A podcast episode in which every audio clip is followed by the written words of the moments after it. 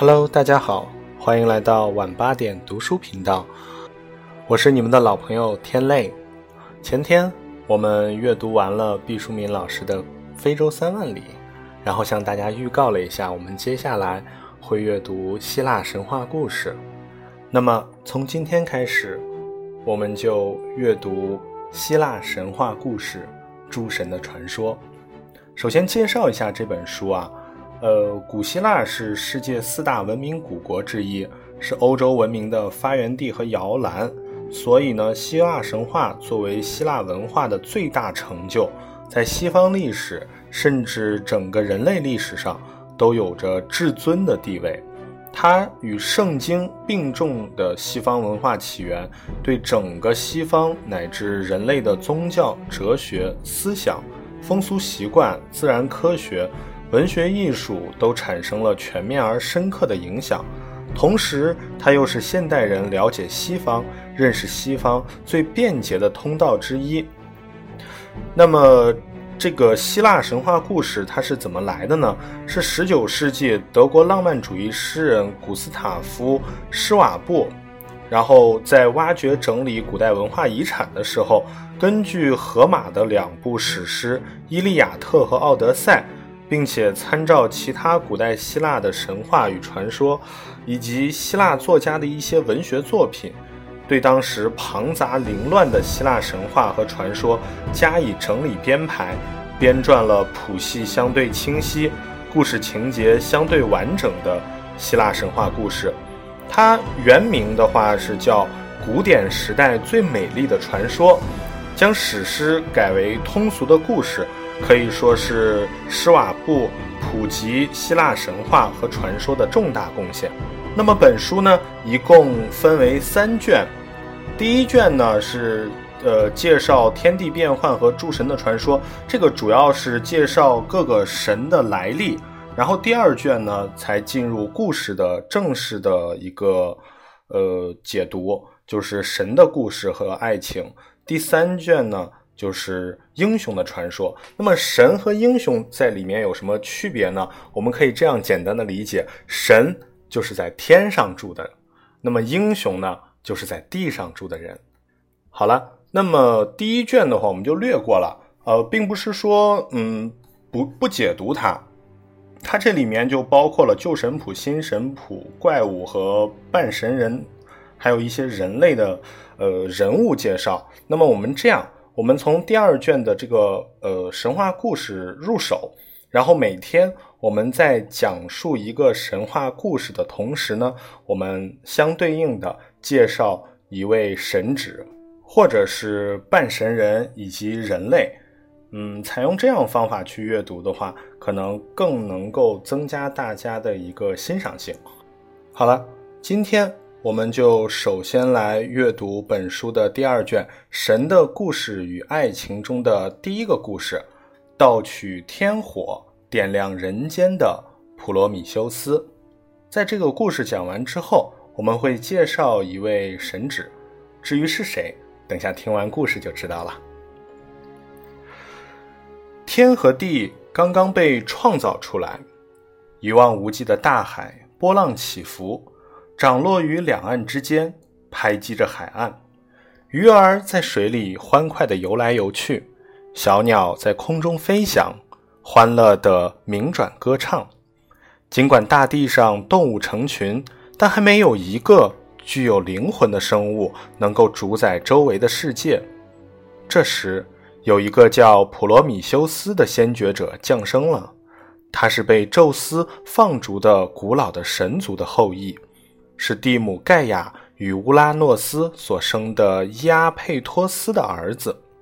普罗米修斯聪慧睿智，他知道天神的种子蕴藏在泥土中，于是捧起泥土，用河水把它润湿，按照世界的主宰者，也就是天神的模样，对其进行捏塑，将它们捏成了人形。为了让泥人拥有生命。他从动物的灵魂中摄取了善与恶两种性格，将它们封闭在人的胸膛里。在天神中，他有一个女友，智慧女神雅典娜。他对这个提坦之子的创造物感到十分惊叹，于是把灵魂和神圣的呼吸吹送给仅仅有着一半生命的生物。最初的人类就这样被创造出来，他们繁衍生息，不久就遍布了整个大地。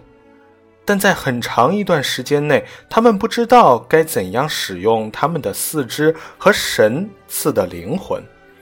他们视而不见，听而不闻，漫无目的地走来走去，不知道怎样利用宇宙万物。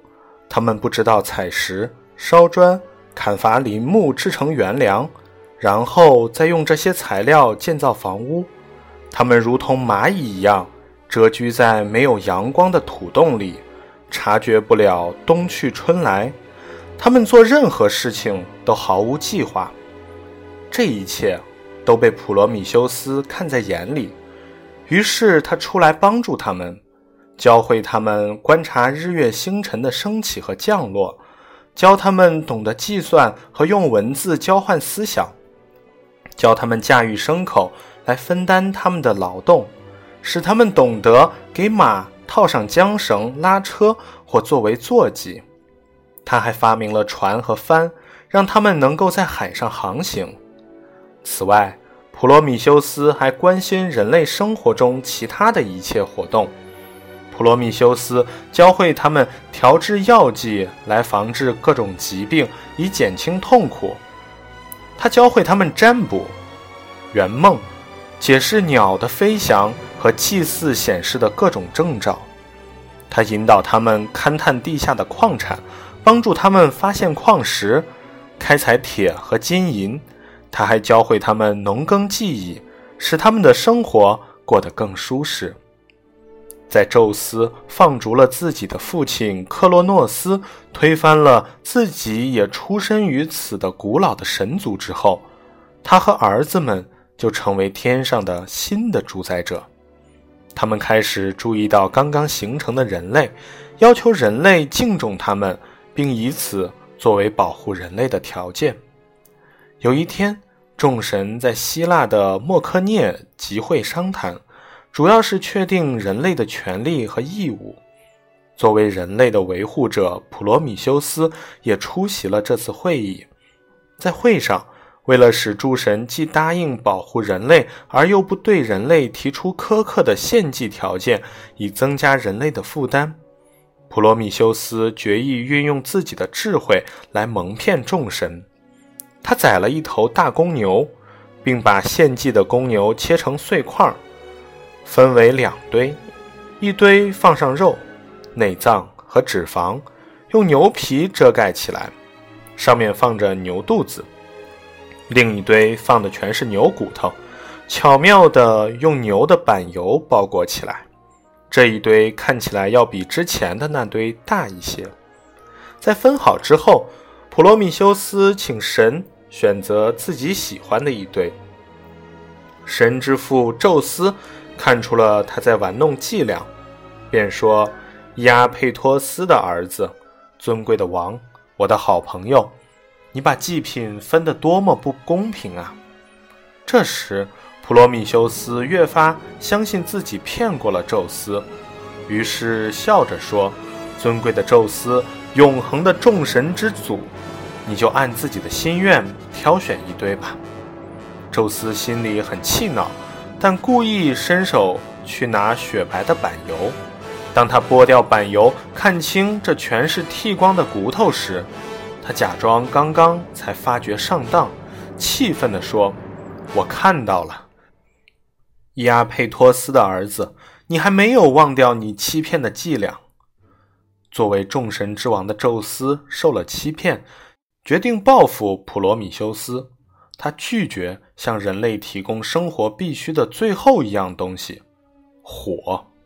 但机敏的普罗米修斯立刻想出了巧妙的办法来补救这个缺陷。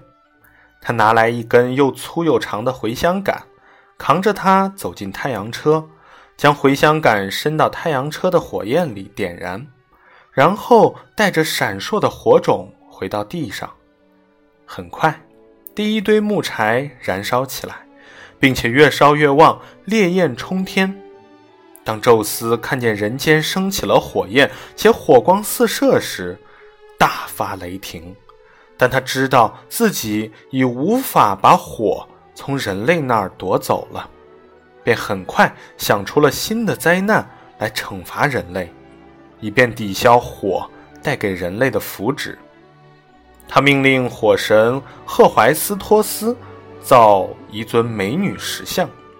普罗米修斯的女友雅典娜由于渐渐嫉妒普罗米修斯，也对他失去了好意。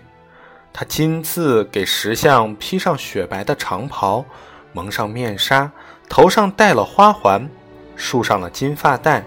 这金发带也是出自赫淮斯托斯之手。他为了取悦父亲，精心制作。发带不仅造型精巧，并且以神态各异的动物形象为装饰。众神的使者赫尔墨斯给这妩媚迷人的形体传授语言和技能，爱神阿弗洛狄特则赋予这尊美女种种诱惑的魅力。在让人迷恋的外表下，宙斯给这美丽的形象注入了恶毒的祸水，并且。给她取名为潘多拉，意思是具有一切天赋的女人，因为众神都馈赠给她一件危害人类的礼物。宙斯让这个年轻美貌的女人降落在人和神都寻欢作乐的地上，许多在地上游荡的神看见这个漂亮的女人，都惊羡不已。潘多拉径自来到普罗米修斯的弟弟埃皮米修斯面前，请他收下宙斯给他的赠礼。普罗米修斯曾经警告过他的弟弟，不要接受奥林匹斯山上的统治者的任何赠礼，应该立即把它退回去。可是埃皮米修斯是一个心地善良、毫无猜疑的人，他忘记了这个警告，所以很高兴的。接纳了面前这个年轻美貌的女人，直到后来吃了苦头之后，才意识到当初的行为招来了灾祸。在此之前，人类遵照普罗米修斯的警告，没有灾祸，没有艰辛的劳动，也没有折磨人的疾病。现在，这个女人双手捧着礼物来了，这是一只紧闭的大盒子。当他刚刚走到埃皮米修斯的面前，就突然打开了盒盖，里面的灾害像股黑烟似的飞了出来，迅速的扩散到地上。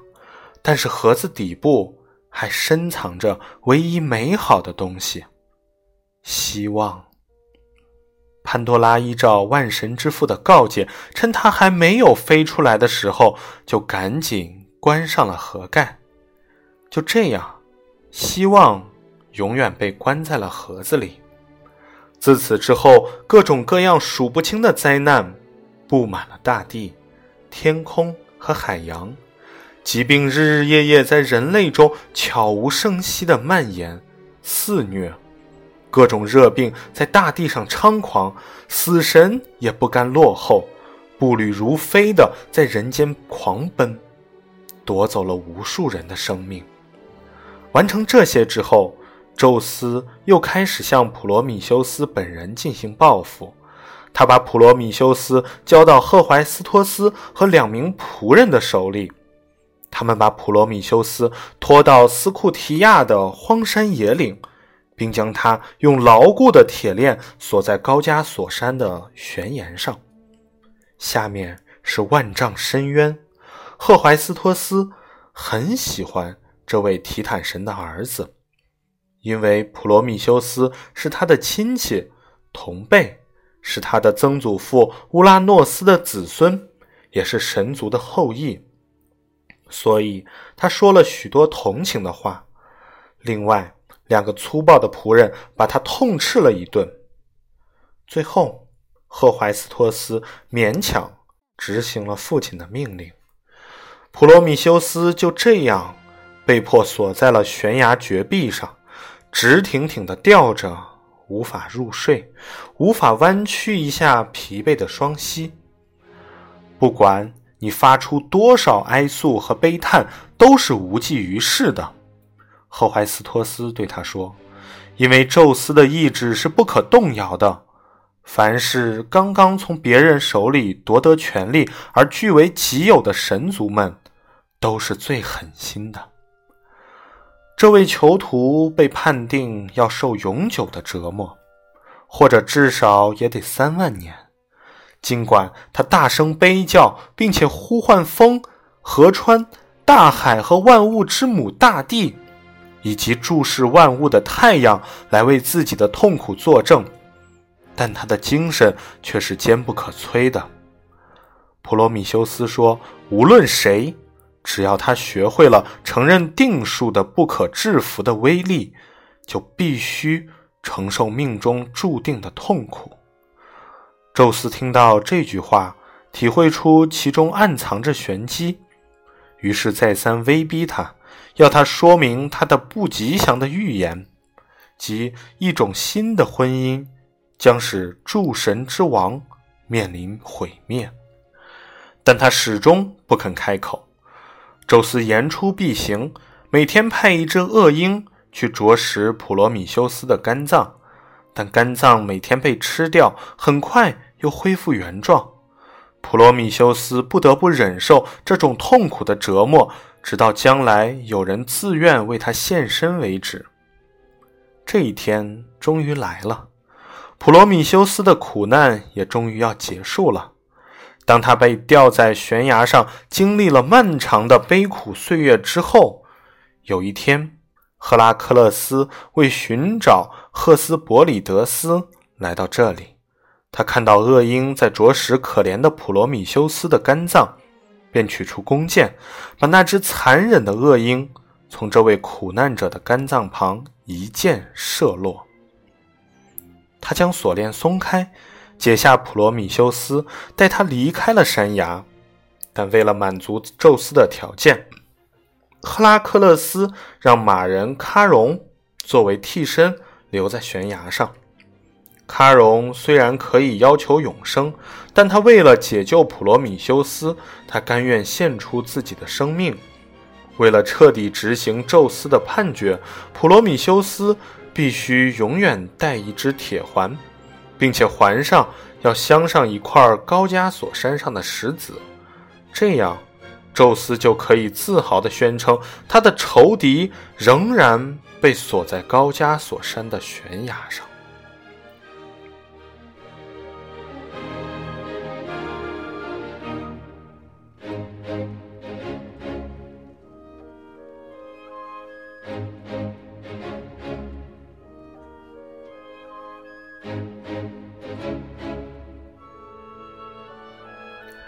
好了，今天的故事读完了。那么我们今天要介绍一位神祇，他就是卡厄斯。那么卡厄斯是谁呢？卡厄斯是最早的原始神。根据古希腊诗人赫西俄德写的神谱和早期希腊神话记载，宇宙之初只有卡厄斯，存在于一个浩渺无边。空无一物的空间中，或者说它本身就是这个空间。随后，它依靠无性繁殖，从自身内部诞生了大地之神盖亚、地狱深渊神塔尔塔洛斯、黑暗神厄瑞波斯、黑夜女神尼克斯和爱神厄洛斯，即五大创世神。世界由此开始。她是西方神话中最原始的母亲，孕育了包括后来一切神明在内的万物，所以人类称她为混沌之神或创世之神。好了，今天的阅读就到这里了。如果你喜欢，请点击订阅。我是你们的老朋友天内，明天晚上八点，我们不见不散。